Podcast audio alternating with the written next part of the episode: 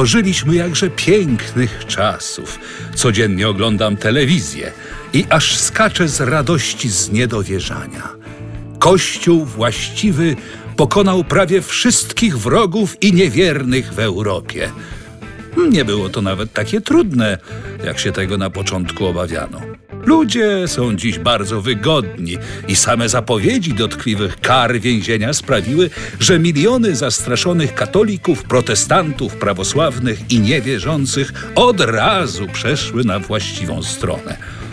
Denuncjowano największych odstępców nowej wiary. Zdradzano zatwardziale praktykujących stare wyznania.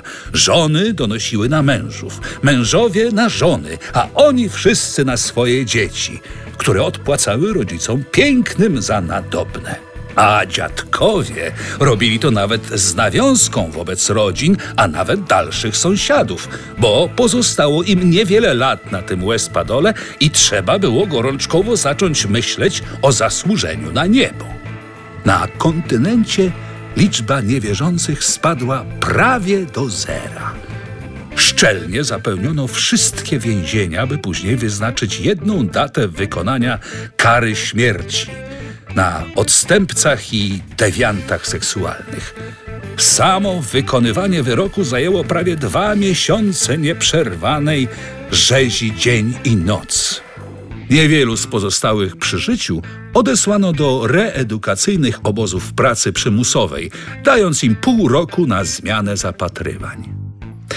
Nieco gorzej miała się sprawa z Anglią którą od wieków zamieszkiwali dumni potomkowie Kościoła Narodowego. Dodatkowy atut, wyspiarskie położenie, pomagał bezbożnym w skutecznej ucieczce przed przeznaczeniem.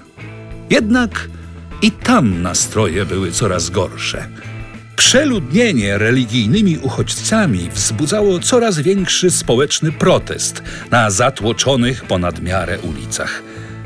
Wydawało się, że rozmowy prowadzone z królową i rządem zbliżały kraj do ustanowienia jednolitego prawa wyznaniowego na wzór europejski.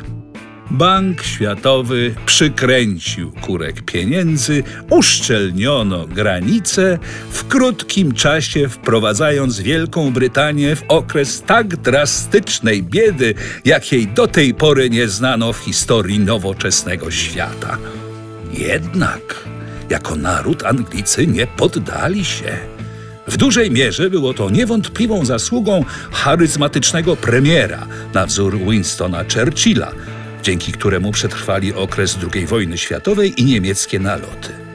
Dziś zaczęli żyć nadzieją, że przetrwają także najazd kościoła właściwego. Nic bardziej mylnego. Importowane środki do uzdatniania wody pitnej okazały się zmieszane z molekularną trucizną, działającą po okresie dwóch tygodni od jej spożycia. W ciągu zaledwie jednej doby wymarło ponad 98% ludności zamieszkującej Wyspy Brytyjskie. W ciągu kilku następnych dni z powodu braku wody i paszy w straszliwych cierpieniach zdechł ponad miliard angielskich zwierząt gospodarskich i domowych. Cieszyła mnie postawa Ameryki Północnej która w mig zrozumiała ogólnoświatowy trend i szybko ustanowiła prawa niedzielne, które od czasów pierwszego nieprotestanckiego prezydenta Stanów Zjednoczonych Johna Kennedy'ego przeleżały w Senacie wiele dziesięcioleci. Użyczenie przez ten kraj broni jądrowej napawało mnie dumą, gdyż było podstawą cichego rozwiązania problemu muzułmańskiego. Ocenzurowano wszystkie media, po czym użyto broni masowej zagłady, która brutalnie i szybko spustoszyła tereny zamieszkałe przez ludność tamtego wyznania. Jednostki, którym w jakiś sposób udało się przeżyć, wytropiono i zgładzono śmiercionośnymi dronami i innymi bezzałogowymi statkami powietrznymi.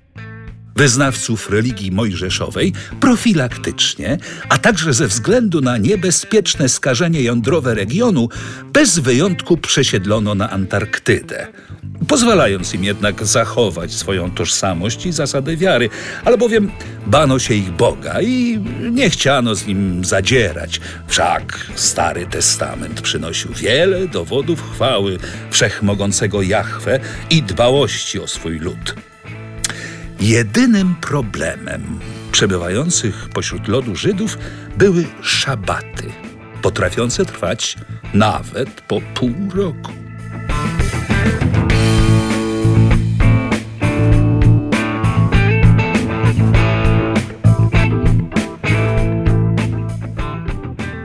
Płakałem ze szczęścia przed ekranem nad pomyślnym zwycięstwem wojny religijnej w Azji, gdzie buddyzm wywiesił białą flagę po ponadrocznych zmaganiach ze śmiercionośnymi atakami morderczego i nadzwyczaj zjadliwego wirusa, na którego szczepionkami uodporniono tylko członków kościoła właściwego, zamieszkujących tamte tereny.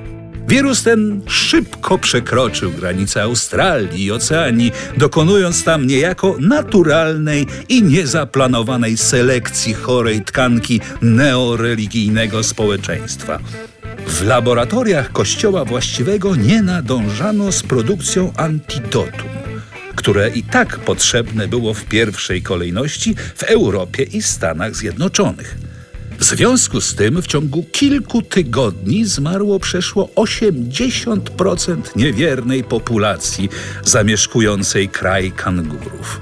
Tradycyjne pogańskie wierzenia bez wyjątku zamieniono w środkowej i południowej Afryce na liturgię jedynie słuszną, płacąc jednogłośnym podporządkowaniem kościołowi właściwemu za zakończenie okresu głodu i chorób w tamtym regionie świata. Największą transformację przeżyły państwa Ameryki Centralnej i Południowej.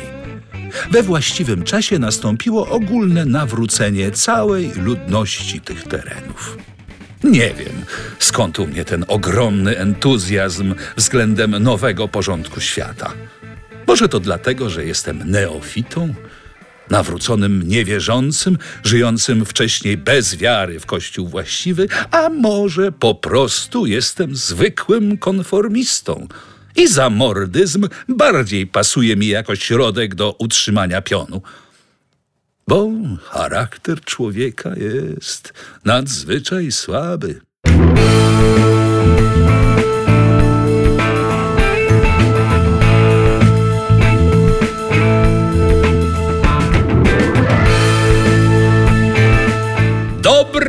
Kobra!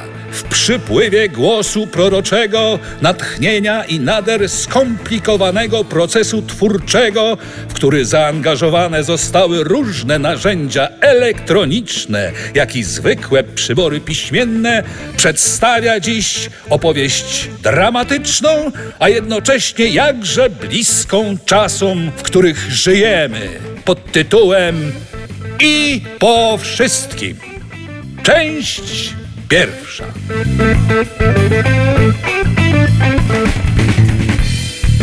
Kiedy w początkach XX wieku na Węgrzech zatrzymano Maruszkę, wykolejacza pociągów, było to wydarzenie sensacyjne i absolutnie wyjątkowe.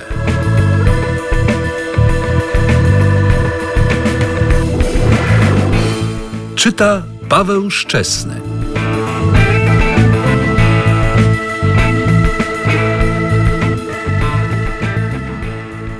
Nawet w najtragiczniejszych sytuacjach starałem się znajdować przebłyski dobra i pozytywy zaistniałej sytuacji, albowiem grałem z życiem w zadowolenie. Poszukiwałem pozytywnych aspektów w każdej napotkanej sytuacji czy osobie. No bo jesteśmy niestety podatni na wpływy, najczęściej przyjmując sposób myślenia tych, którzy nas otaczają. Rządzi nami Kościół właściwy? Jest spokojniej na świecie, bez tych ciągłych ataków różnej maści ekstremistów. Karą za kradzież jest ucięcie prawej ręki? Rabunki i napady zmalały na świecie o przeszło 90%. A kilkunastu tysiącom złodziei te ręce dla przykładu odcięto.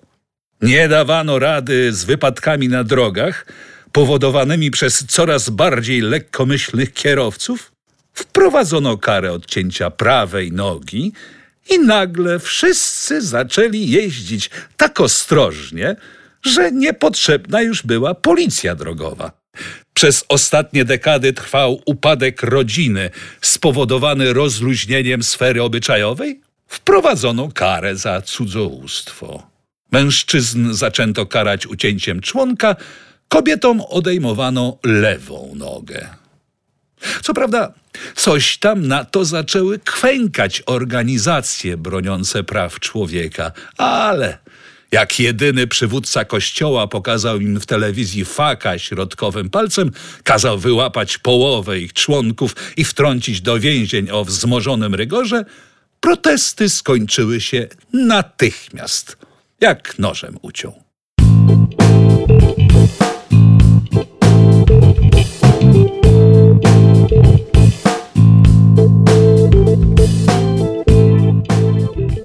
Gdy tak napawałem się piękną rzeczywistością, a w myślach radowałem niedaleką świetlaną przyszłością, zadzwonił telefon. Był to nieznany numer. Odebrałem rozmowę bez chwili wahania, sądząc, że to zapewne organizatorzy corocznych powiatowych zawodów w robieniu szpagatu. Halo, usłyszałem w słuchawce nieznany męski głos. Czy to pan Arkadiusz Pion? Tak, to ja. Nazywam się Józef Planisze Niedomaracki. Dzwonię z rosyjskiego Wydziału Kościoła Właściwego. Witam serdecznie. Chcielibyśmy pana wysłać na Mistrzostwa Świata w dubbingu, które odbędą się w Rumunii w czerwcu przyszłego roku. Czy zechciałby pan zacząć czynić do nich przygotowania? Może nawet od dziś? Ale.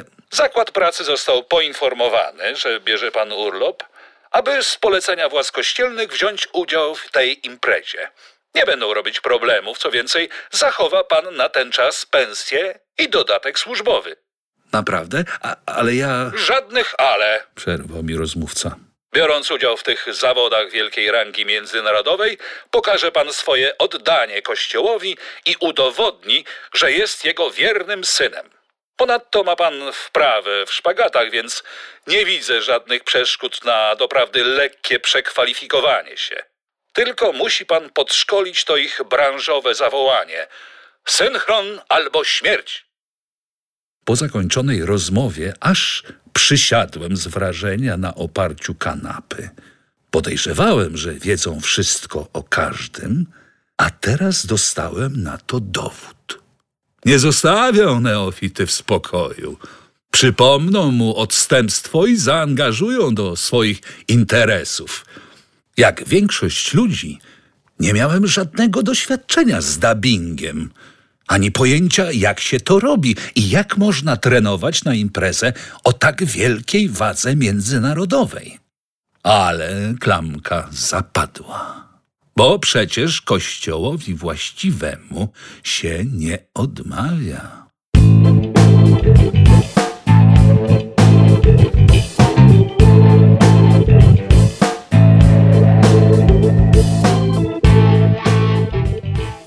Minęło lato, mokra jesień, lekka zima i połowa późnej wiosny, gdy nagle znów zadzwoniła moja komórka. Nazywam się Józef Planisze Niedomaracki. Dzwonię z rosyjskiego Wydziału Kościoła Właściwego. Tak, y, pamiętam pana. Czy moglibyśmy się spotkać? Oczywiście w dogodnym dla pana czasie i miejscu. E, no, no tak, naturalnie. Mam czas w najbliższy wtorek o godzinie. Jestem pod pańskim domem, przerwał mi rozmówca. Proszę założyć buty i do mnie zejść. A jak pana rozpoznam? To ja pana rozpoznam. Istotnie. Rozpoznanie tego mężczyzny przyszło mi z wielką łatwością. Zaraz przy drzwiach wejściowych stała zaparkowana długa zagraniczna limuzyna w kolorze niebieskiego atramentu. Gdy podszedłem bliżej, Drzwi się uchyliły, pokazując w całej okazałości faceta ubranego w białą koszulę i drogą marynarkę. O oczach jak zachód słońca, o włosach jak wodospad, o nogach jak... Proszę wsiadać, usłyszałem nieznoszącym sprzeciwu tonem. Zapraszam na miłą przejażdżkę. Wyjechaliśmy w milczeniu z miasta. A ja ciągle myślałem, co może chcieć ode mnie tym razem ten nienaganny facet z bardzo dobrze zrobionym manikir. Po około czterdziestu minutach jazdy w milczeniu skręciliśmy w boczną leśną drogę, by po następnych kilku zatrzymać się na małej leśnej polanie. Uprzejmie proszę zostawić telefon komórkowy w aucie, poprosił niedomaracki.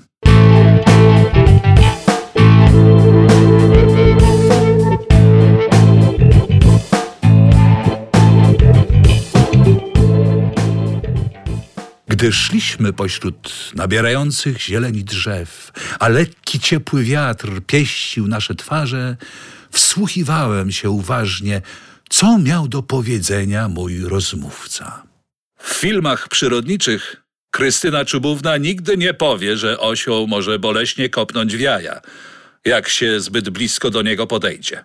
Będzie w kółko opowiadała, jak się odżywia, jaki ma tryb dnia i takie tam tyrdy mały ale nigdy nie da takiego ostrzeżenia. Mhm, przytaknąłem, bo nie wiedziałem, co w tym momencie mógłbym powiedzieć. I tak samo teraz. Nikt nawet nie przyzna, że rzeczywistość może wyglądać inaczej niż wygląda. To znaczy? Nie będę owijał w przysłowiową bawełnę, powiedział Józef Planisze, zatrzymując się pośrodku małej polany. To, co się dzieje na świecie w ostatnim czasie, woła o pomstę do nieba. Prawa jednostki zostały zdeptane. Masz wierzyć w Kościół właściwy lub ginąć. Czy tak powinno być? Nie odpowiedziałem. Może to był jakiś podstawiony urzędnik, którego zadaniem było sprawdzenie mojego oddania nowym ideałom? Proszę mi powiedzieć, czy pańskie nawrócenie, zapewne zgodne z chwilą i trendami obecnie obowiązującymi, było szczere? Pytam tak, bo obaj podejrzewamy, że większość neofitów, teraźniejszych chwalców zaistniałego systemu religijnego, oddaje nieszczery hołd jedynemu przywódcy Kościoła właściwego. To interesujące pytanie. Obaj pochodzimy z tej samej miejscowości. Słodki zauralski Jekaterynburg ze swoją piękną rzeką Iset, gdzie w krótkie, acz gorące lata na łachach piasku wylegiwały się piękne dziewczęta, które w młodości podglądaliśmy z zapałem. Te poukrywane w lasach urokliwe małe jeziora, gdzie zapuszczaliśmy się, marząc o przyszłości. Wie pan dobrze, że to tam, po przewrocie bolszewickim, zamordowano imperatora Mikołaja II wraz z rodziną. To pan też jest stamtąd? Ucieszyłem się. Nasze prababki były Polkami, rzuconymi tam przez okrutne wiatry historii. Ale w naszych sercach zawsze byliśmy Polakami tęskniącymi za naszą dawną ojczyzną. Nieprawdaż? Skąd on wiedział o mnie tak dużo? W każdym razie, kontynuował planisze. Obecnie jest dogodny czas, aby zmienić bieg historii. Proszę posłuchać uważnie. Tu jest bilet kolejowy do miejscowości Pleszti w Rumunii, na te osławione mistrzostwa dubbingowe. Tam będą czekały nowe dokumenty i zatankowany podkorek samochód, którym mimo zamkniętych granic bez przeszkód dotrze pan do Paryża. I dostanę paszport? Przerwałem mu, nie wierząc szczęściu, które mnie spotkało. Oczywiście. Pokój hotelowy na nowe nazwisko także będzie wynajęty z wyprzedzeniem, kontynuował mój rozmówca. Gdy już pan się nieco zorientuje w topografii miasta, zjawi się pan o drugiej w nocy pod wieżą Eiffla. Podejdzie pan do północnego filaru i zawoła 44 72. Otworzy się tajne wejście, podąży pan długim korytarzem, pokonując wiele zakrętów. I gdy stanie pan przed solidnymi, złoconymi drzwiami, znów pan powie hasło. Tym razem będzie to zbitka liczb 44, 73. Mam to wymawiać po polsku? Dokładnie, ucieszył się niedomaracki. Ale. y, ale w jakim celu? Tam jest ukryty dla pana skarb.